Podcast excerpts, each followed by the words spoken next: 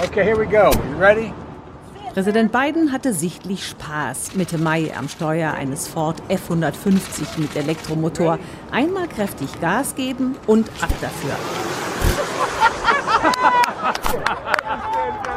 Der F-150, ein Pickup-Truck, ist das meistverkaufte Auto in den USA. Dass Ford ihn demnächst als E-Auto auf den Markt bringt, ist für Präsident Biden eine gute Nachricht, Look, sagte Biden in Michigan.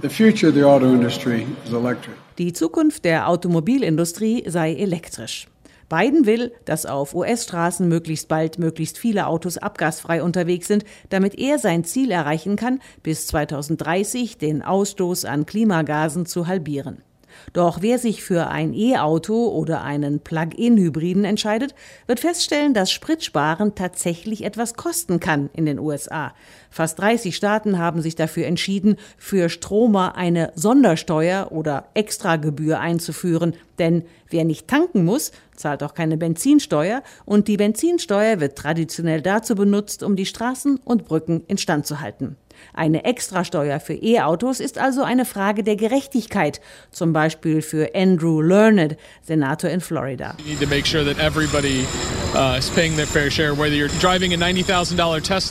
Es müsse sichergestellt werden, dass jeder seinen Anteil zahlt, ob er nun einen 90.000 Dollar teuren Tesla oder einen 20.000 Dollar teuren Benziner fährt, sagte der Demokrat im Lokalfernsehen.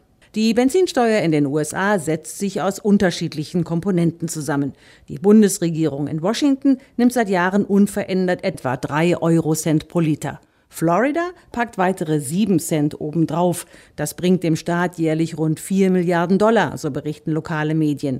Wird weniger getankt, fehlt es an Geld für die Infrastruktur. Senator Learned und andere wollen deshalb, dass E-Autos in Florida jährlich eine Extragebühr von umgerechnet 114 Euro zahlen. Der Staat Oklahoma hat sich ein anderes Modell überlegt. Hier werden 3 Cent pro Kilowattstunde an bestimmten Ladestellen fällig. Außerdem müssen jährlich umgerechnet 93 Euro gezahlt werden, um das Fahrzeug in Oklahoma registrieren zu lassen. Plug-in-Hybride kosten weniger. Auch auf Bundesebene in Washington wird laut darüber nachgedacht, die Besitzer von E-Autos um eine Art Infrastrukturabgabe zu bitten. Right now they are literally free riders because they're not paying any gas tax. Im Moment sind sie Trittbrettfahrer, denn sie bezahlen keine Benzinsteuer, sagte Susan Collins von den Republikanern im Fernsehen. Sie möchte damit das große Infrastrukturpaket des Präsidenten finanzieren helfen. Doch Joe Bidens Regierung ist entschlossen, das zu verhindern. Sondersteuern passen nicht zu ihren Plänen, E-Autos zu fördern. Auch die Benziner sollen bald umweltfreundlicher werden. In den nächsten Wochen will die Umweltbehörde EPA vorschlagen, dass Neuwagen ab 2026 nur noch umgerechnet 4,5 Liter verbrauchen sollen, berichtet die New York Times. Zum Vergleich, der F-150 Pickup, das meistverkaufte Auto der USA, verbraucht 11 Liter.